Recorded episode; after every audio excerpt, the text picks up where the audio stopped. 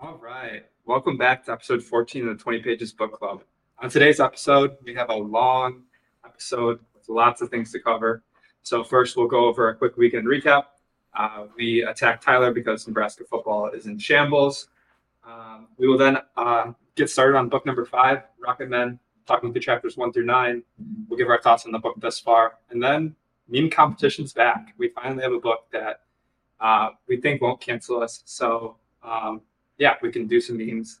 Um, and then we'll close it up and talk about next episode. Looking forward to a great episode. Let's go.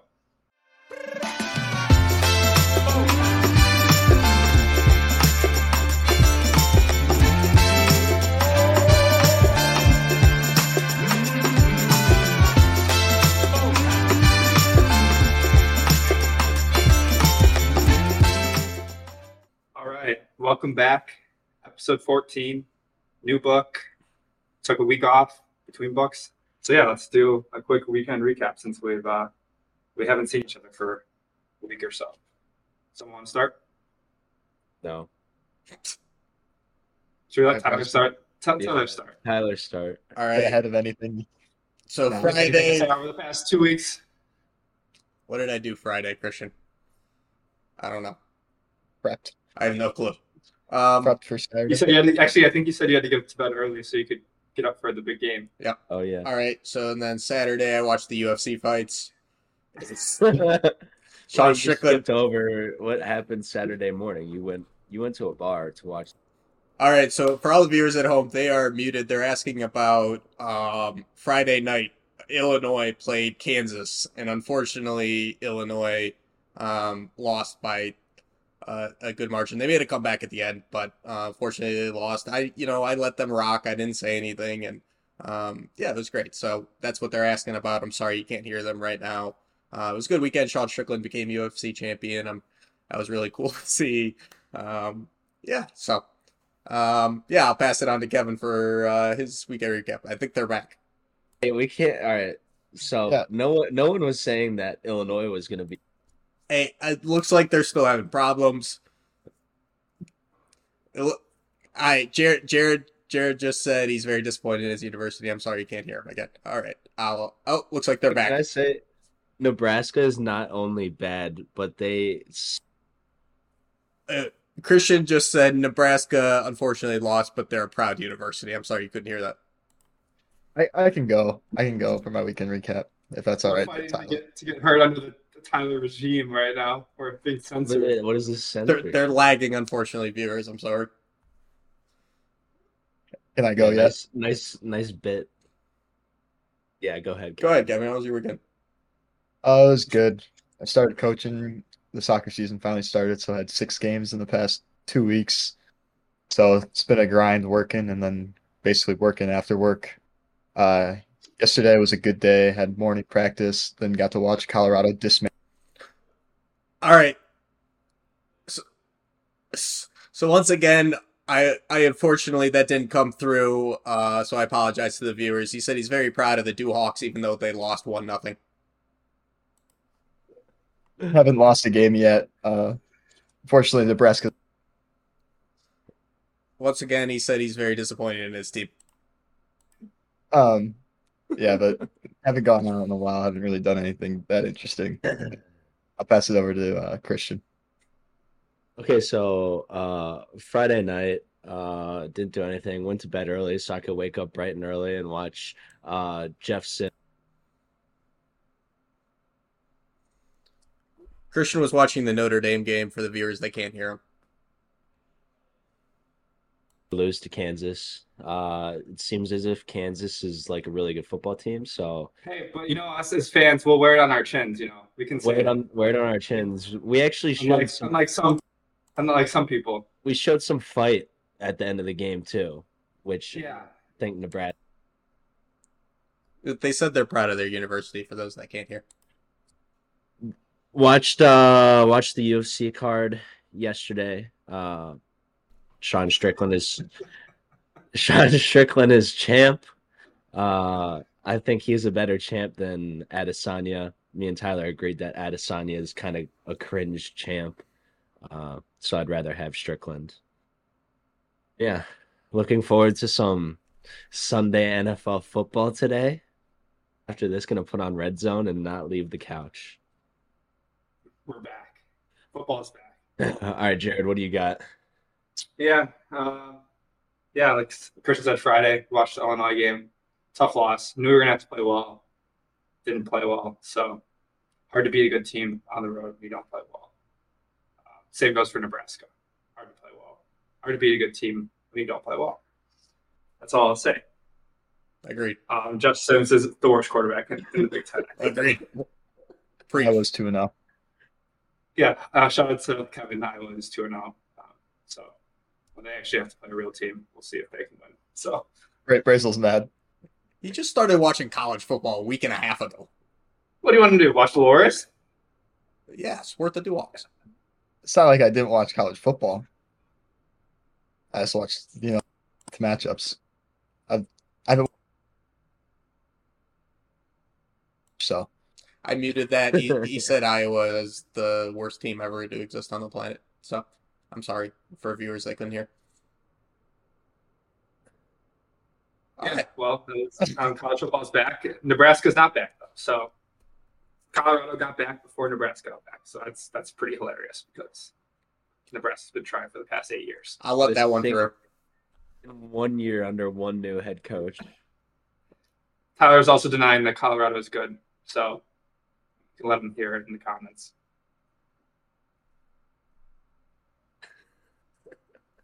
And anyone with a pair of eyeballs can tell you that Nebraska's just really bad. flip that. All right, Brazel, it's your time to shine. All right. Uh, I can't wait for chapter summaries. Uh, it's my favorite time of the week. That sounds so sarcastic. Jared, Jared's gonna Jared's gonna look back through that uh, weekend recap uh, when he's editing and realize I muted every time you guys mentioned Nebraska. Uh, but um, all right, This is a regime. We're not we're being censored. Time to time to tune out for the next twenty minutes during chapter summaries. all right, Think of some more. Think of some more memes while, while we're.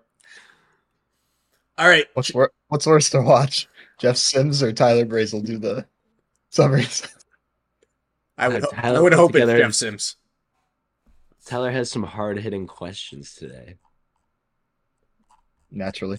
All All right, right, sorry for interrupting you. Chapter one Do you want to go to the moon? George Low, a top engineer, pondered the possibilities while on the beach. The end of decade promise set by Kennedy was approaching, and setbacks continued to pile up. Once back, he met up with astronaut Frank Borman. Borman received a call from Donald Kent Deke Slayton, the man in charge of picking astronauts. He told Borman to come to Houston immediately. The last emergency call was for a disaster. Apollo 1 had trapped three pilots in the cockpit and burned them alive on the pad. Borman lost close friends in that fire, Ed White. Lost close friend, sorry. Borman was the face of NASA during the investigative hearings, and he stood and defended the organization. Upon returning, he joined a task force devoted to design changes. Now he enters Slayton's office with an offer to make Apollo 8 a lunar orbit mission, the most difficult thing he'd ever do, and on four month timetable a pivotal moment in history and a dangerous undertaking. Uh, so we start the book off. It kind of launches us into the context of what we're reading uh, immediately. Any thoughts on that initial chapter?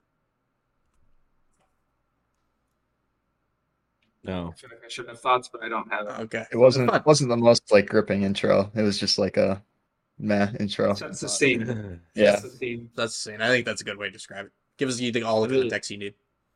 I have a generic question. It's been 40 years since we put a man on the moon. Why, uh, 40 Wow. plus years? Why have we not done it again? Can we can we wait till the end to launch into conspiracies? I just, you put the date right at the top. That's okay. why. Okay, sorry. Uh, I'm fine with going into conspiracies. It's just you know let's let's, let's get to the end. Um, Uh, I do have one like rational uh thought. This George Low guy, he's like the first we're presented with, and does he ever show up again? Uh, I think he's mentioned once or twice Yeah. after this. Okay. He may he may have a bigger part later on. Um, I don't know though. All right, chapter two: the space race. On October 5th, 1957, the Soviets launched the first satellite into space. Sputnik was a marvel. The marvel became feared as Americans feared the Soviets and its capabilities. Nuclear power had changed the world, and the Soviets quickly gathered their own technology. Both countries turned to rockets, knowing those missiles would be impossible to shoot down. Taking inspiration from the German V 2 rocket, indirectly, they created the space race. On December 2nd or 6th, sorry, 1957, the United States launched its Vanguard rocket to achieve the same goal. It failed and crashed. The following January, they would achieve a successful satellite in orbit. In 1958, Eisenhower officially launched NASA. In 1960, John F. Kennedy was elected on April 12th.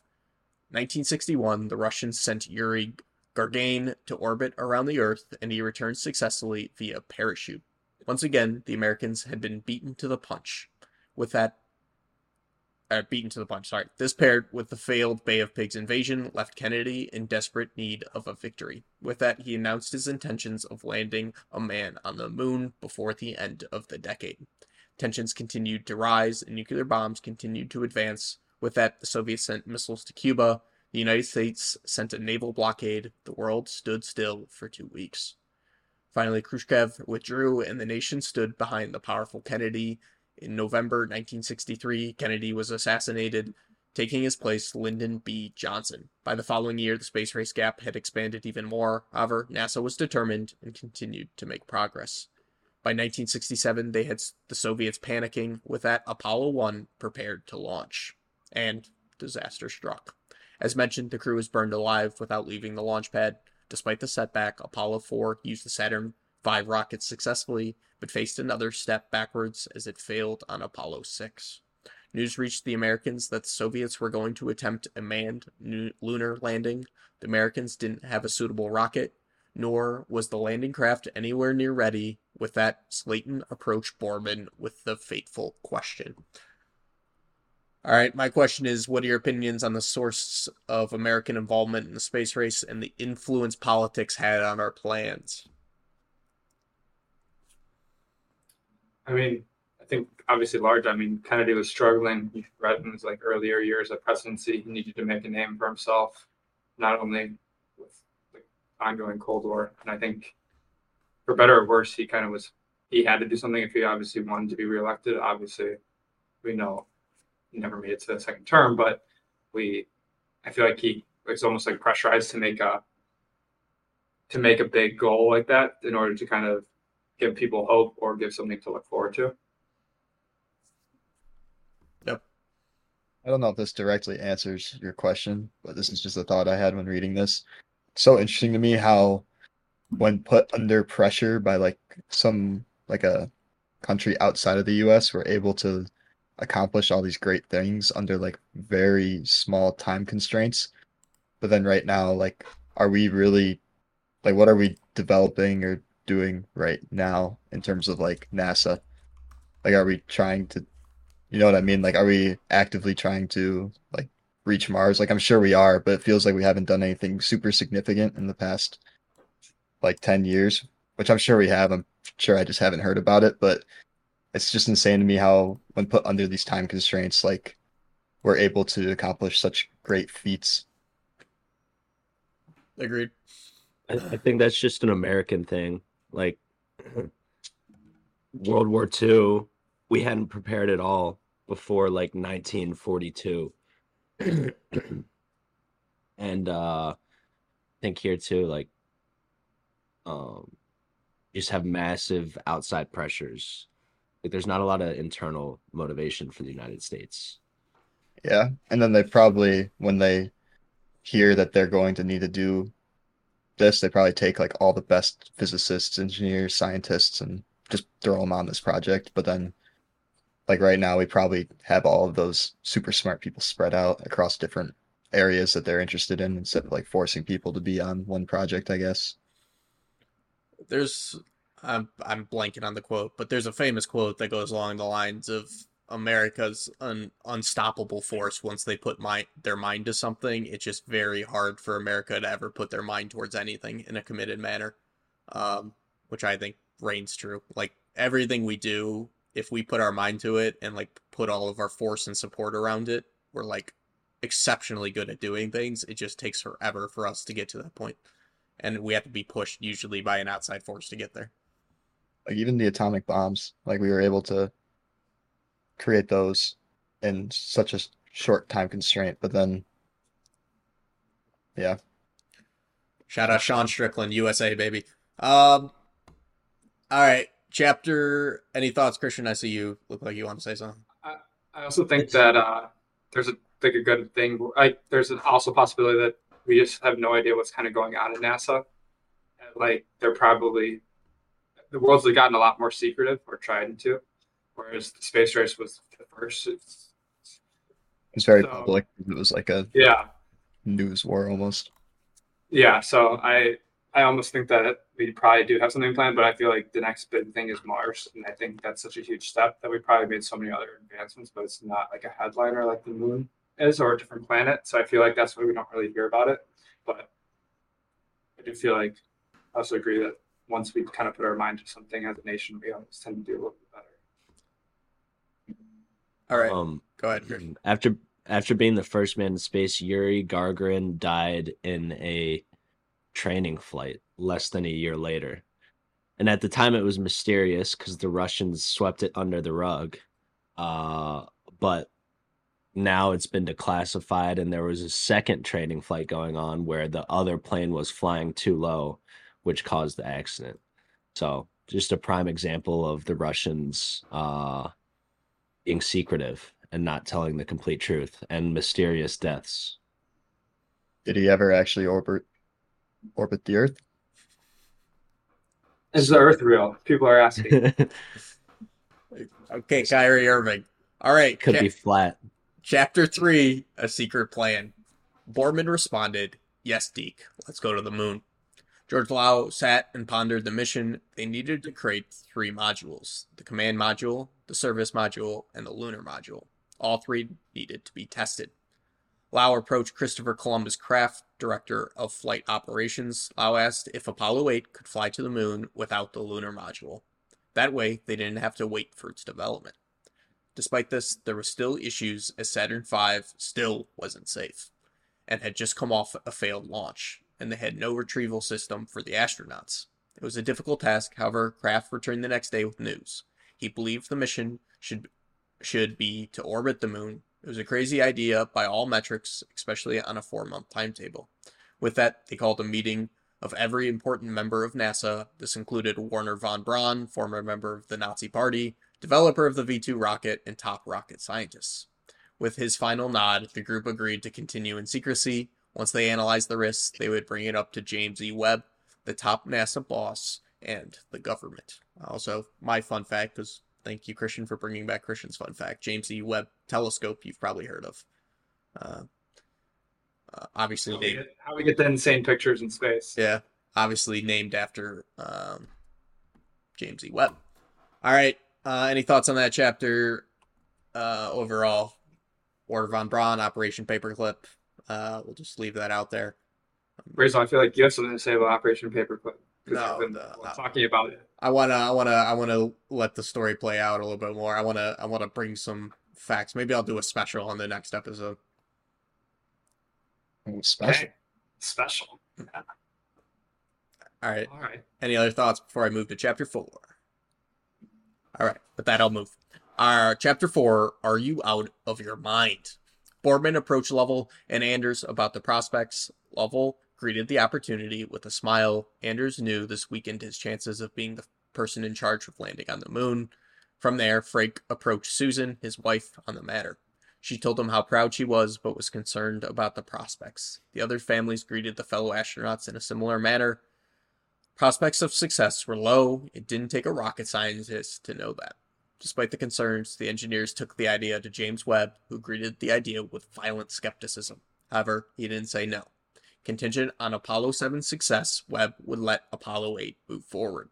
With that, all the top scientists met in the conference room, representing their separate teams. Borman was able to negotiate the amount of orbits down from 24 to 10. With that, the dominoes began to fall. It was agreed for December 21st, and altitude and trajectory were determined. The mission required precise science, and any inaccuracy would result in total failure and death for the pilots, and possibly NASA. Despite it, Kraft shook his head in agreement, and the plan was in place. All right, my question is: We devote some time to a discussion slash debate surrounding the optics of the trip and some important compromises taken by the separate departments. What takeaways are there for everyday life, and what personal takeaways did you have? I mean, I had a quote that I was gonna share from the Lovell chapter later, but it kind of applies to this. It was when he Go ahead, do it. it was when he was trying to land that plane in the dark, kind of, and he was afterwards he was like shaking. I, this quote hit me so hard, it was so far. He said, uh, to him, the only thing guaranteed to a person was the moment. It was the only time one knew he would be there to take in the trees and the sun and the stars, to meet people, make friends, and fall in love. But a person couldn't be in the moment if he was worried too much about the future. That meant in order to live, he couldn't worry about dying. And I was like, whoa. Bars. Yeah. Yeah, that's just that's a that's a good meme. That's a good uh, quote. Yeah, it just shows the, especially w- we'll see later too, like the families and how it just affects everybody in terms of like they're rushing this mission and that's putting lives at risk. And that's worrying not only like the astronauts, but just America in general, especially with all the news going on about it. So it just shows you how quickly we were able to accomplish things, but also how dangerous it was at the same time.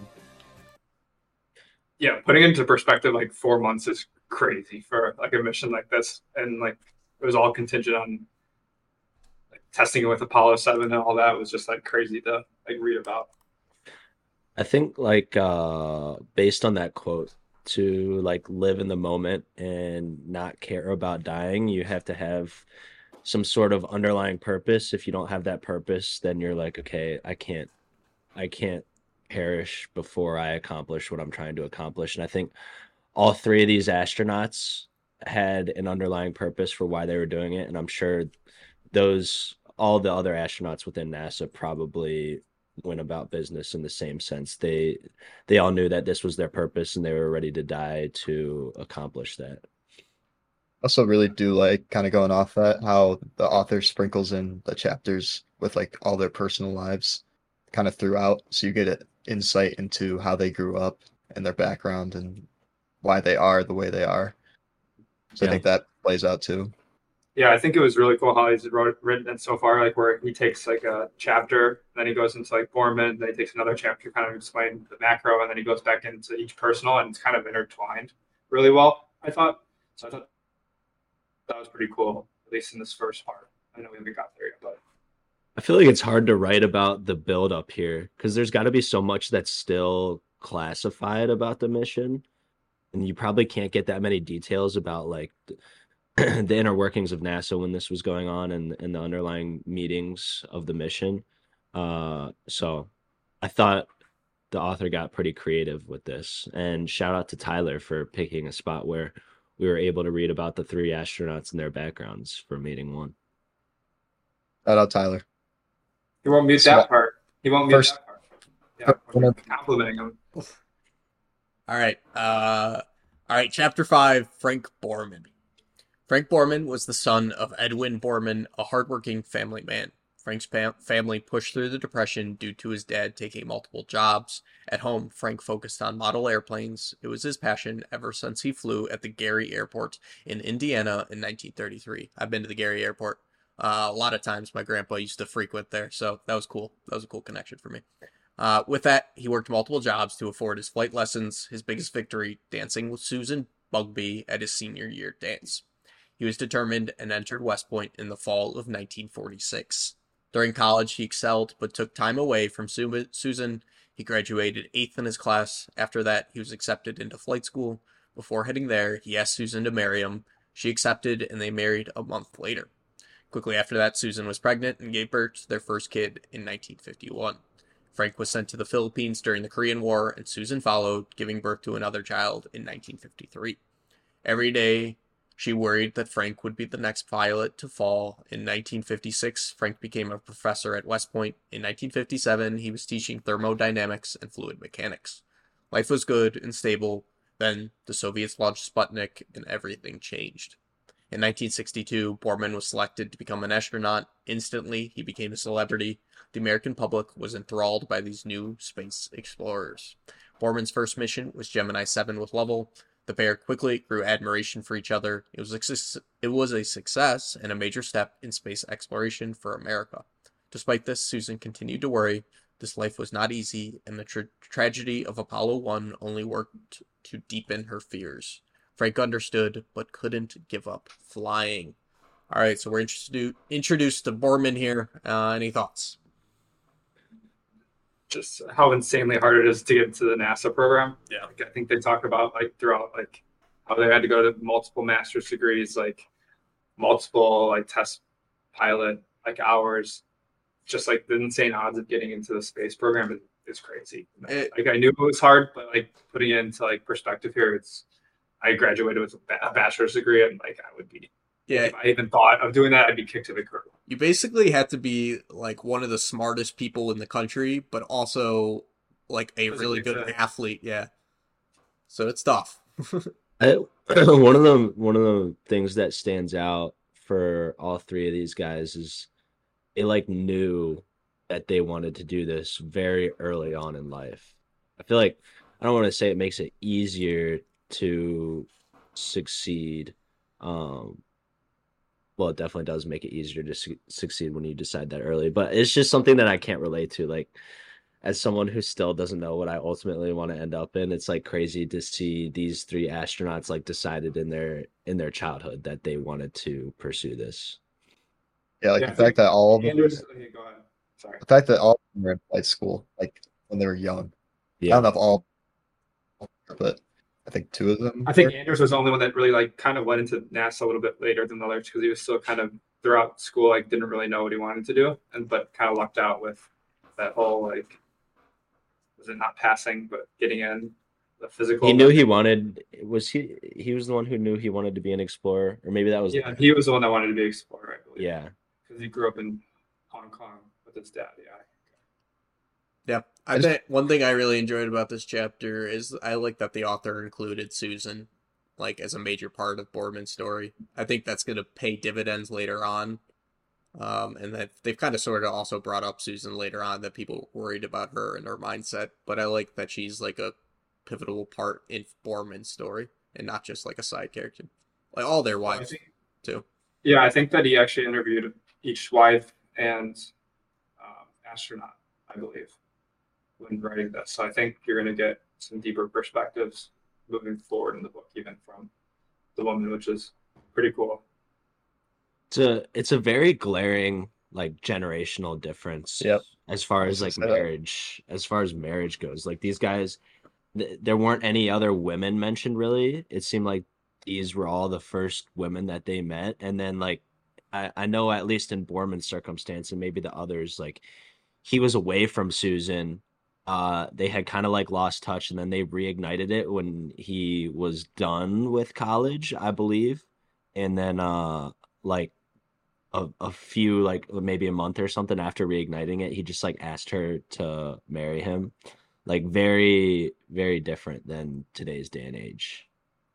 I And think they also, mentioned that like some of like most of the astronauts weren't as faithful as the three that were like getting insight into. I think they mentioned that like they were like celebrities, so they had like Corvette deals, they had reality like magazines following them. Like I guess like like they would some some astronauts would go out to the bars. I think like I think it's mentioned in one of the chapters where all three of them seemed pretty like straight as an arrow in terms of what they wanted to accomplish, and they were all like incredibly dedicated to the craft and like I- I guess it's, I guess it probably did happen, but I definitely think in this case we see like a totally different generation. Yeah True. All right. Um, with that, we'll move to chapter six. Just four months. It came time to oversee flight responsibilities. Borman was the captain responsible for f- piloting the spacecraft. He would also take charge of the boosters and abort systems. Lovell would be the command module pilot in charge of navigation. Finally, Anders was the systems engineer in charge of every dial, switch, and lever. Chris Kraft was in charge of the flight plan every second of it. It was a massive task for a mission that had 100 days. Despite this, Apollo 7 was going in a month. If it failed, Apollo 8 would launch. Meanwhile, unrest was growing in the country. 1968 was a tough year. In a few days, the massive Chicago protest was bound to occur, with Richard Daley meeting its head on, meeting it head on with force. Vietnam was causing massive anti-war protests as death continued, death tolls continued to rise. In April and early June, MLK and Robert Kennedy were assassinated. 2,000 protester, protesters gathered in Lincoln Park. After failing to disperse, the police met them with tear gas. Daley refused to back down. Chicago was a city of rule and order. On August 28th, the Democratic Party refused to adopt an anti war policy. As a result, 10,000 gathered in Grant Park. Furious at authority, Daley and the cops answered with violence, beating the protesters. The country was divided as ever. Um, I have a funny story that I can't share on the podcast, but I will share after this meeting. You guys will laugh. Um, on September 9th, the Apollo 8 Just crew. teasing us. I, know, I just, I definitely can't say it on the podcast. On September 9th, the Apollo 8 crew boarded their simulator. It was meant to test every foreseeable issue that could occur, and it was going to take a while. On September 14th, the Soviets sent a probe to the moon with hopes of it returning. It only meant that the race was closer. On September 15th, James Webb announced his resignation, a huge public story, but positive news for the Apollo 8 mission. After this, it was revealed that the problems facing Saturn V had been fixed. On September 21st, Zond 5 returned, and the living creatures inside of it had survived. That was when they sent the tortoise. Uh, the Soviets were inching closer. As word got out about Apollo, some voiced their concerns. Many didn't believe the Americans could do it safely. On October 9th, the Saturn V rocket was revealed. Its size was magnificent. On October 11th, Apollo 7 prepared for launch. The rocket worked wonderfully, but the conditions of the pilots didn't match. For the American public to hear, they complained about every aspect of the mission. Their complaints were grounded in tough conditions. Despite this, Kraft pledged they'd never fly again. Nonetheless, Apollo 8 was ready. I got a simple question is what do you guys think about the politics within NASA? It's more like, do you want to be responsible if something goes wrong? Like, I don't think it was. I think it. I mean, obviously there's politics and everything, but I think it was more so like, since this is so rushed, like, like Webb was going to be responsible if if shit went down. But so I guess there's just like a lot of pressure. I don't know if it's more so like Do you guys think Webb thought it was going to be a failure and wanted to get out? It's a lot of risk versus reward. Like you're either gonna be an absolute hero or an absolute villain, kind of. So that was a lot of pressure on him that might have weighed on his decision. I think there's such a gap between like the knowledge that people have within NASA and the knowledge that people have outside of that people lack outside of it. Like I feel like if the public and maybe other people within government knew like the underlying calculations, the underlying planning and the amount of things that can go wrong on these missions, I think they'd be more understanding when accidents do occur. Uh, but that's just not how people react. Like uh there's pretty big reactions to incidents and so they have to be super careful and because of that bureaucracy uh kind of prevails um so i think it's tough i agree with jared's jared's point like you're you're not trying to be the guy to sign off on these missions because then like if shit does happen, like you're the first one they go to, like the head of Yeah. the NASA program. They're like, "What were you thinking?" Like, yeah and then you're Yeah, but also look at the other side of it. Like if it works, they're like, "You're you're God." Hey, he got a major telescope named after him, anyways. No, I mean you had Apollo one under your belt already. I feel like you don't want to have be on the like be responsible for too many. I feel like if I had to guess, now this is just me, like obviously not knowing any of the the minor details, but I you probably just didn't support the mission fully and thought it'd probably be best. Yeah, you got Delta ten and the five, and you doubled down. Yeah, It's not a good look. Um, all right. With that, we move to chapter seven. Uh, another character here, Jim Lovell. As a kid, Jim James Lovell was fascinated by rockets. Pause.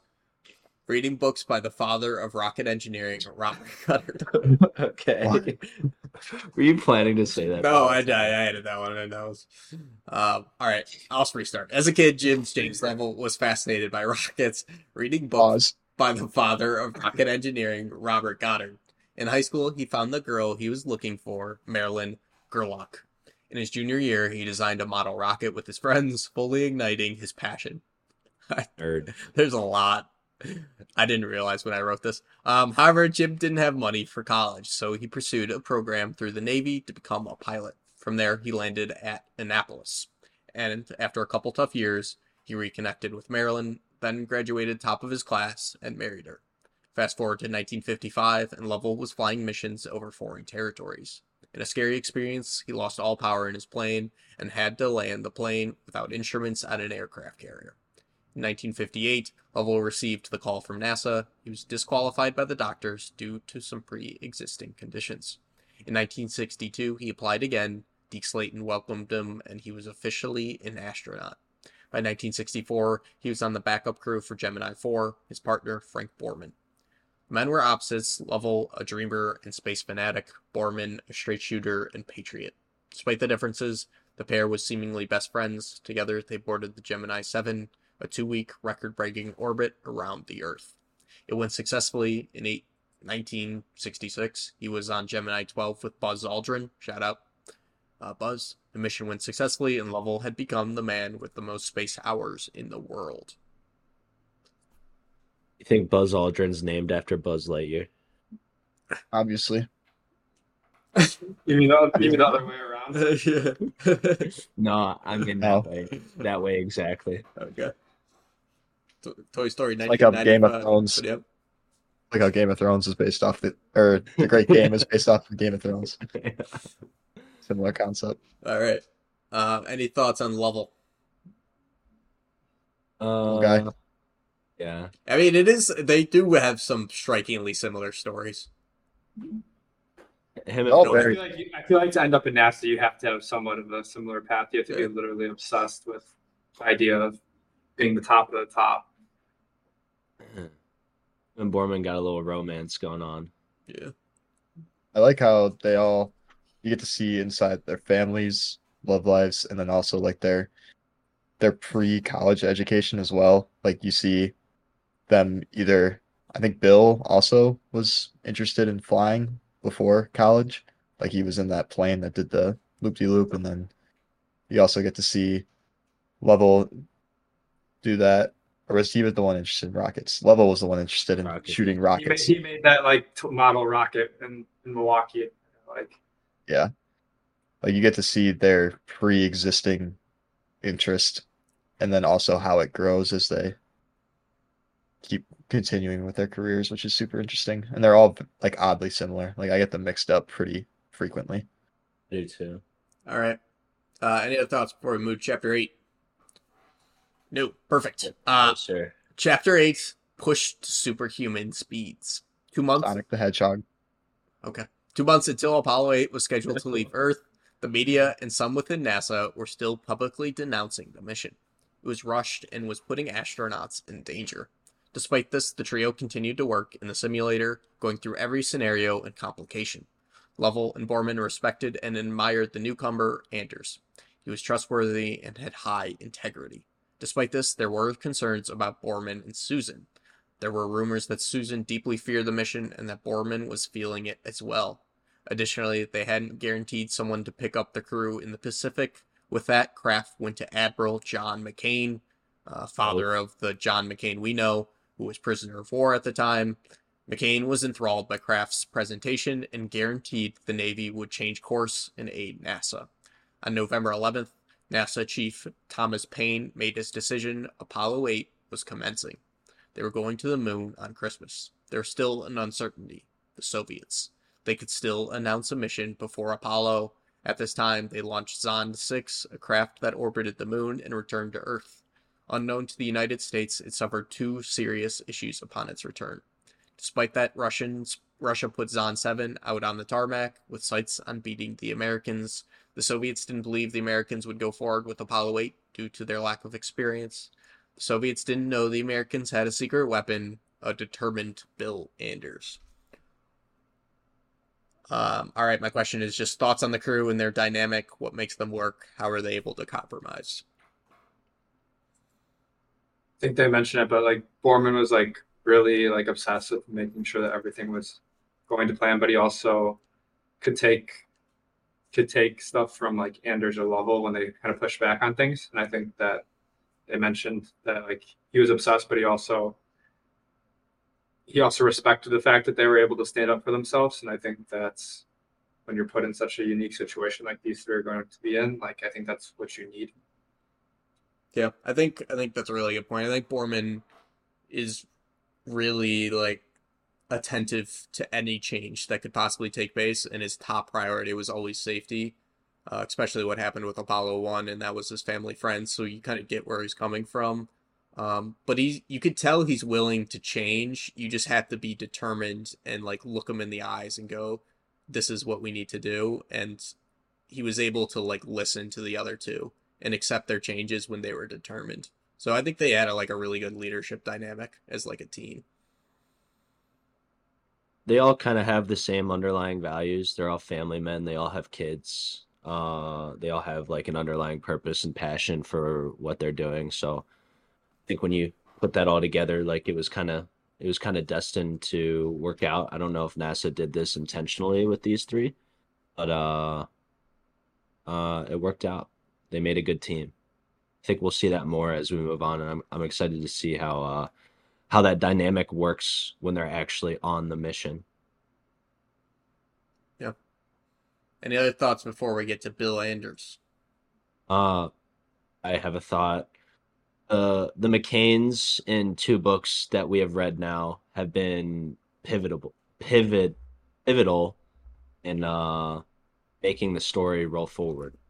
John McCain here was sending out some carriers to retrieve the uh, astronauts, and I think his son in Red Notice with helping uh, the the Magnitsky bill, Yeah. the Magnitsky bill get passed in uh, in Congress. I think he allowed it to get heard in either the House or the Senate, and I pushed it forward. Uh, so the McCains are goaded. I really have never heard a negative story about the McCains, to be honest.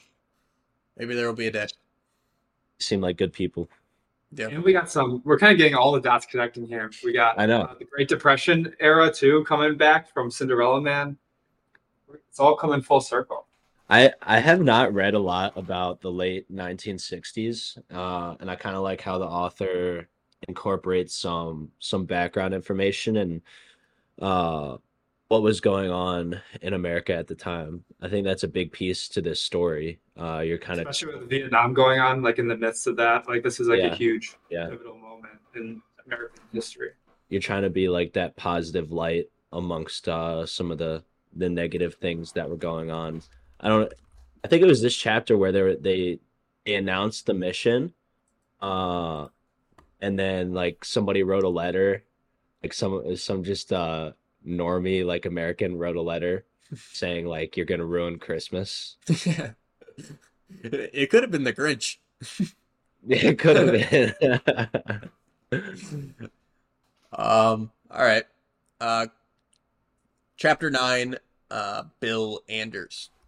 I, I will say, yeah, it was a crazy 10 year period, like starting from like the early 1960s with the Bay of Pigs invasion, like our failed coup attempt in Cuba, to, um, you know, and then you have the Civil Rights Act in the mid 60s, and then you have the space program encapsulating all of this, and you have Martin Luther King getting assassinated, John F. Kennedy being assassinated.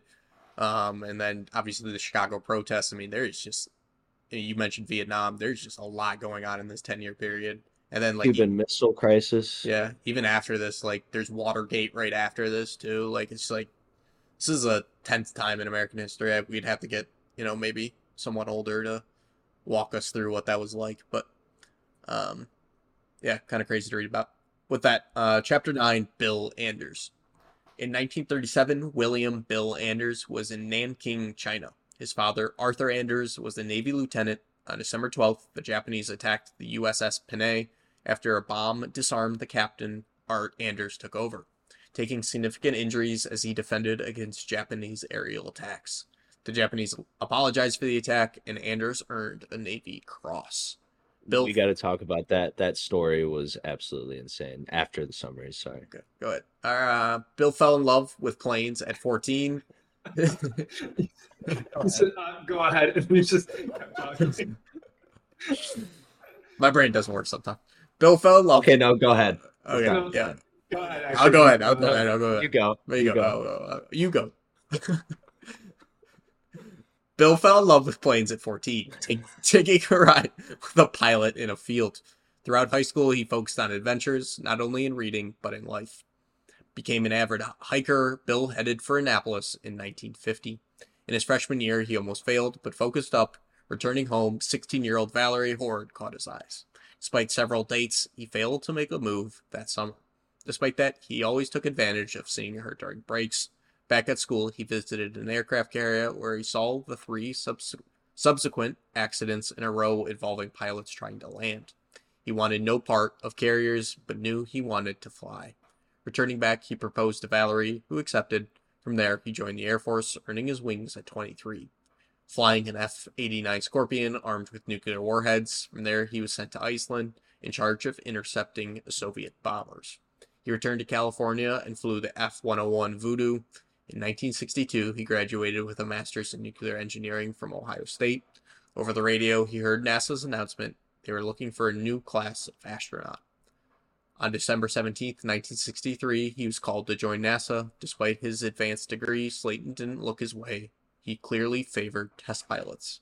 His breakthrough was in mission control on Gemini 8. Armstrong, shut up, obviously, uh, and cr- Armstrong and crew lost control. He remained calm and instructed Armstrong to steady the machine, which he successfully did. Anders now joined the crew with Borman and later Lovell. They were destined for the moon, and it was fast approaching.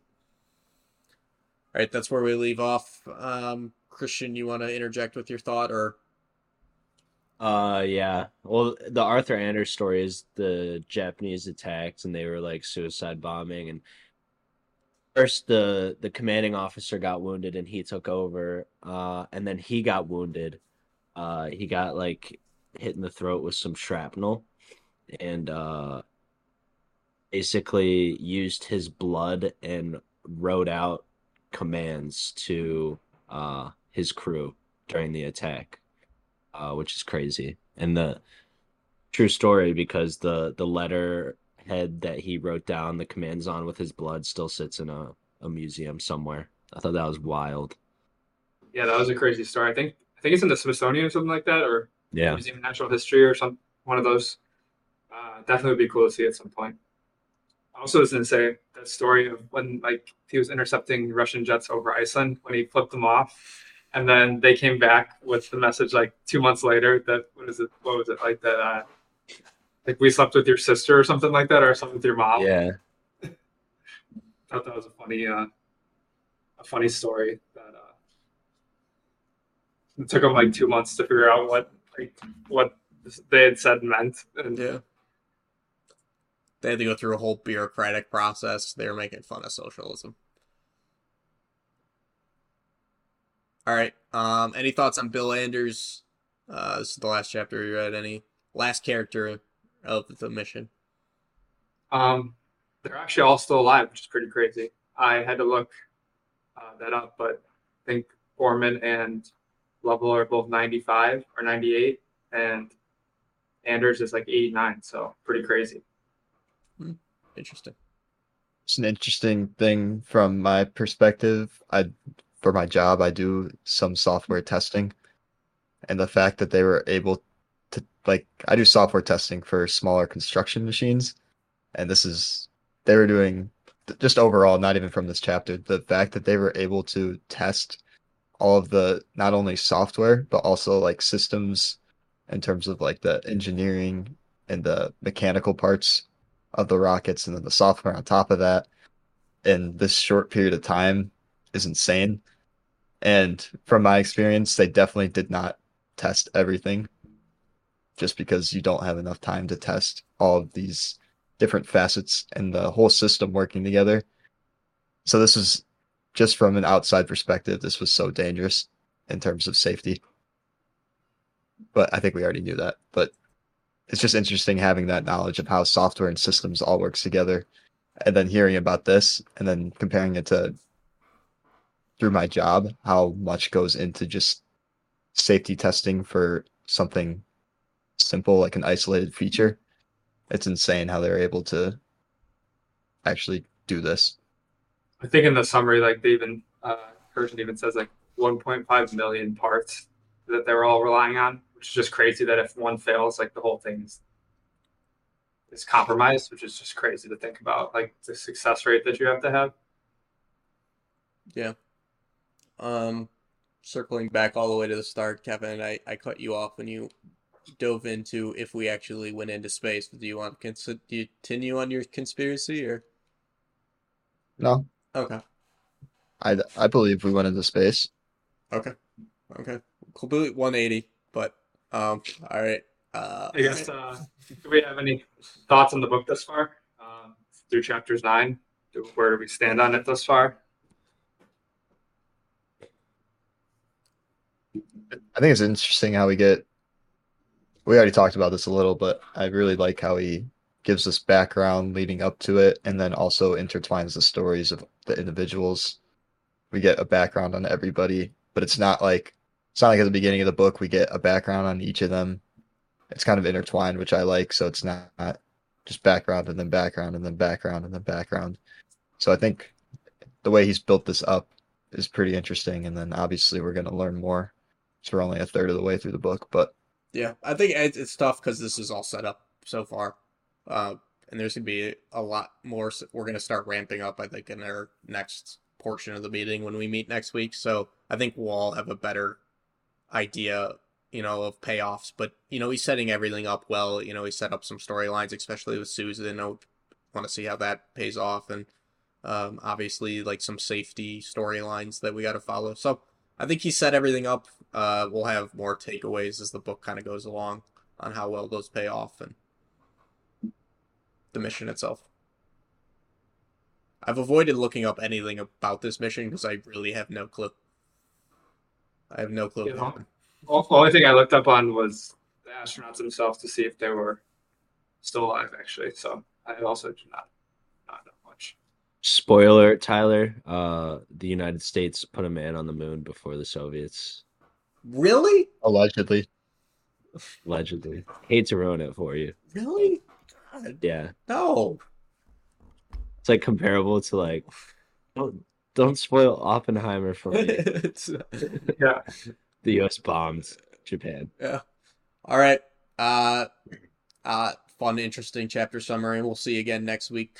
Um, where we stop off, and uh, with that, we'll transition over to the meme competition. Always one of our favorite portions. Uh, do you guys want to take a break before we get there, or I gotta Well, piss so bad. We'll catch you guys. We'll catch you guys in, before Tyler cuts us off. We will catch you guys in the meme portion. Welcome back to the meme competition, one of our favorite segments on this podcast. Uh, each contestant will get to show up to three memes. I'm guessing everybody has three memes for this one. And I know the boys are riled up because we haven't been able to do one of these in a while. So hopefully these are entertaining and funny. I know mine aren't that great, but hopefully you guys brought some brought some heat for this meme competition. Uh, I actually wasn't listening. Are we volunteering or are we spinning a wheel for this? we are volunteering? All right. Since I'm uh, introing this, I guess I'll just go ahead and choose the order on my screen. I see Christian first, then Jared, then Tyler, then I see myself. So That's fine. All right. Let's go in that order. So Christian, if you're ready to kick us off, let's get this thing underway. Yep, yep, yep. Let me find where I'm supposed to put this. All right. Christian's not ready, so No, I got it. I got it. All Uh, okay. uh oh.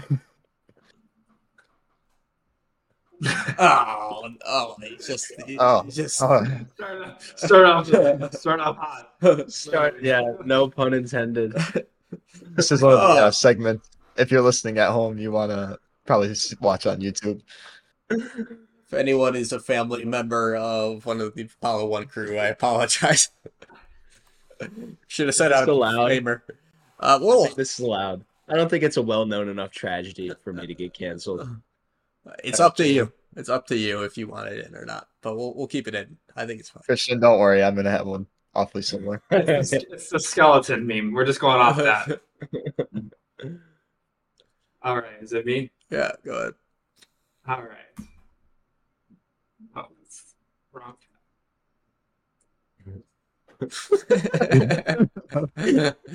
uh, Pretty good. Uh, yeah, I, I knew I needed to find like a tortoise meme, and I took me a while, but finally found one. the hell is it like? I just kind of, could you imagine being one of those those tortoises being on on a damn spacecraft and like having no idea what's going on? Experiencing like 15 G's. the Yeah. monkeys, the monkeys that you send to space too. Like what the fuck Those is poor souls, literally.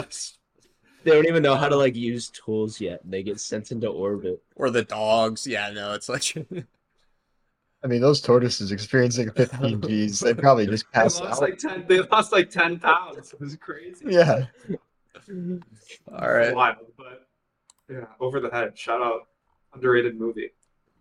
People would lose their shit nowadays. Oh, All dude, right, Brazel. people would be pissed. I don't know if to start strong or. Um, I'm gonna be honest with you guys. I'm a little lost in my files right now, You gotta put them on your desktop. That's the. That's and I, I fucked That's up. what I do. I fucked up, guys. I, all right, well, maybe. I'm ready. I'm ready. I'm ready. I'm gonna start off with this one. This is my this is my Bay of Pigs uh, meme. How, how many videos ones do we think Tyler has? Over or two? I only have. Over. You guys are Over wrong. two? It's under. I only have It's one. a zero. I hope it's zero. This is my this this is my Bay of Pigs meme.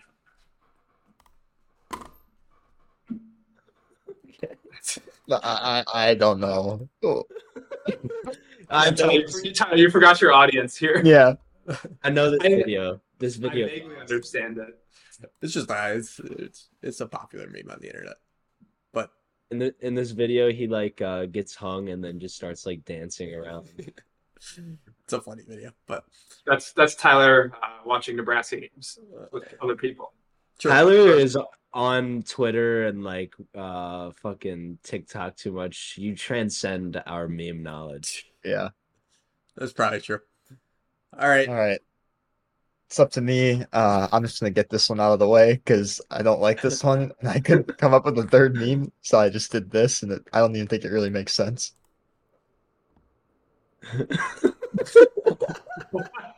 What?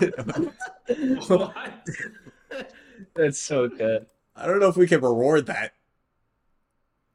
What? It, she, What, what was your thinking behind it? Sputnik one, the first thing in orbit. She probably sent the RPG into orbit. It's like medieval medieval I take it away as like medieval technology. Like I don't know. Yeah, I guess that works. I just I just saw this and I was like, I have to just put something on this. So I just Sputnik That's fair. one. All right. You like the meme too much. All right, Christian, back up top. Uh, this is my home run meme. Okay, this is the one. I hope this sends as a GIF. It's, it's be devastating if it doesn't.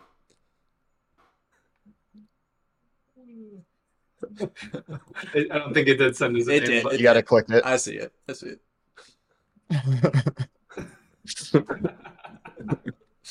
You should have if you if you could have found a sniper one, that would be the ultimate.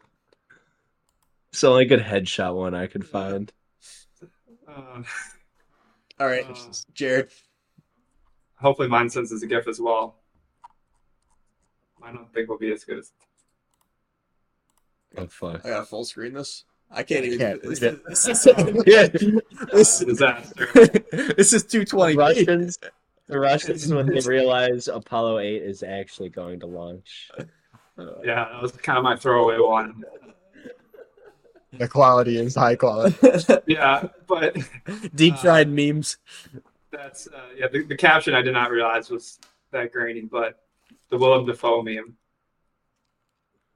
Uh, it made it better that it was just shit quality. Yeah. Uh, Deep fried. All right. Uh, I'll go in. I'll send my one video meme. God. Great. God. Get ready for my eardrums to explode. Yep. It's Yeah, turn down your volume. Turn down your volume. Nah, it's part of the experience. This is guys having fun, dude. This is the United States of America, dude. Hell yeah! Not gonna lie. Put it right in my ass. Russia, cut it out. Enough's enough. Putin. Russia, we're done fucking around, dude. Cut it out. We're sick of this war. Yeah, you know. okay, that's good. That was pretty good, Tyler. I saw, I saw it. I saw it on TikTok last night. I was like, I was like the them going off about America while listening to fucking Freebird. um. All right. Uh, Kevin. Sorry, I was finishing that up. Um. All right. Do I want to end with my best? Shout out Shane Gillis for his new special, by the way. It's pretty good. That's good.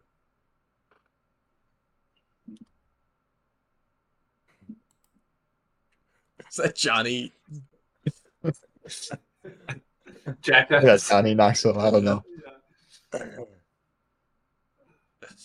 That's, that Nice. Jackass special right there. All right, this I haven't seen the Jackasses in a while. I may have to rewatch this.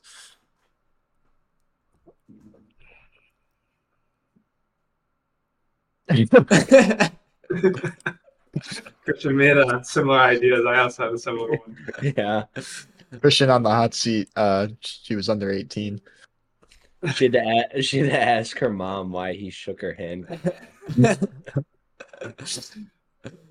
uh, guy was too afraid to make a move, but he got it in the end. He got it in the end. That's all I'm saying. She was she was 16 and he was a freshman in college.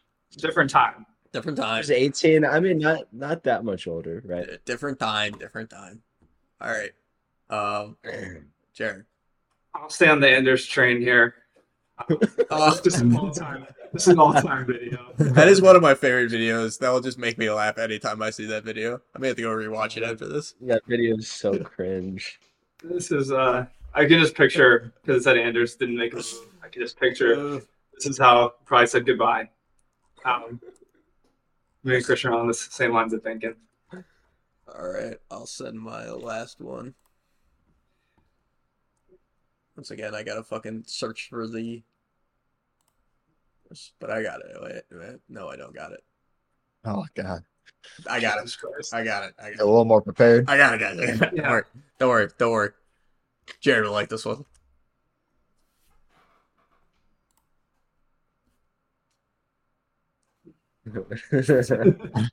okay. Good one, Tyler. Tyler's cooking today. Tyler's getting better slowly by slowly. Each meme competition, he gets a little bit better. All right. You can To tell round the things off. the disparity in like thought put into the memes between Tyler and the other three of us. Yeah, that one compared to this one is gonna be night and day.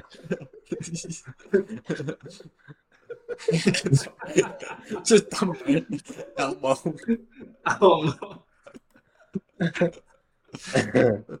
When did Sesame Street come out? Not then. I don't know. it might have been. I don't know to be honest. I don't know. The I was Apollo never a Sesame. mission was based on this episode of Sesame Street, actually. Check the tapes. All right, can't vote for yourself. Are we doing top three? Are any honorable mentions that we want to throw out there? Yeah, I could toss one. I don't have any. No. I like top three for this.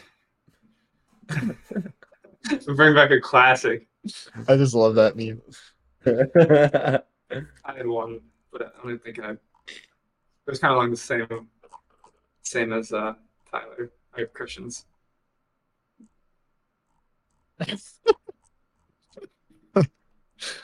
I like that. All right, Voting. time for us to vote. I gotta type these all in for myself. You can type top three.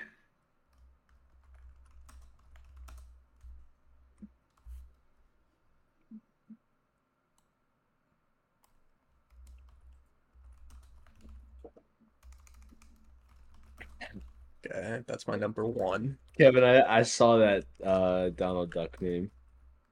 Or no, Jared, I saw that Donald. I saw that. Yeah, that's when you when you sent the the Anchorman One Eye was like immediately. I was like, I have a similar one.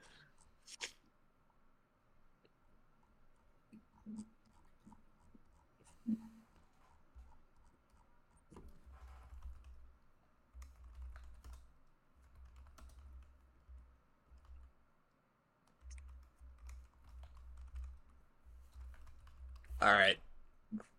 I'm ready. I don't have an Excel ready to try to figure out the points for this, but we'll, we'll hopefully. All right, I'm ready as I'm ready. All right. I'm ready. Christian, you ready? I'm ready. Okay. Three, two, one, go. All right. All right, so Tortoise jumping out already. He's got three. That would be five, seven. I don't think Got it. anything beats that. Yeah, I don't think. I think that's it. Which one? Tortoise. Yeah, that you're your tortoise theme, I think. It's on five. It's on five Tortoise. Yeah, definitely. All right, congrats to Jared on winning the meme competition. I think I was a I was a little in a drought. I needed I needed a a win. I think so. yeah, I've been struggling recently. I might be in the hot seat now. I think I am too. Uh, All right, well All that's that's meme competition. All right, let me just wrap this episode up really quick. Um, so for next episode, we are going to be reading chapters uh, eight or chapters ten through eighteen. Um, I have a feeling it's going to pick up a little bit as we launch into the mission itself. So interesting to see where that book uh, where it goes from there. Um, and then I think we believe we have Snake Draft next. Is that am I correct on that?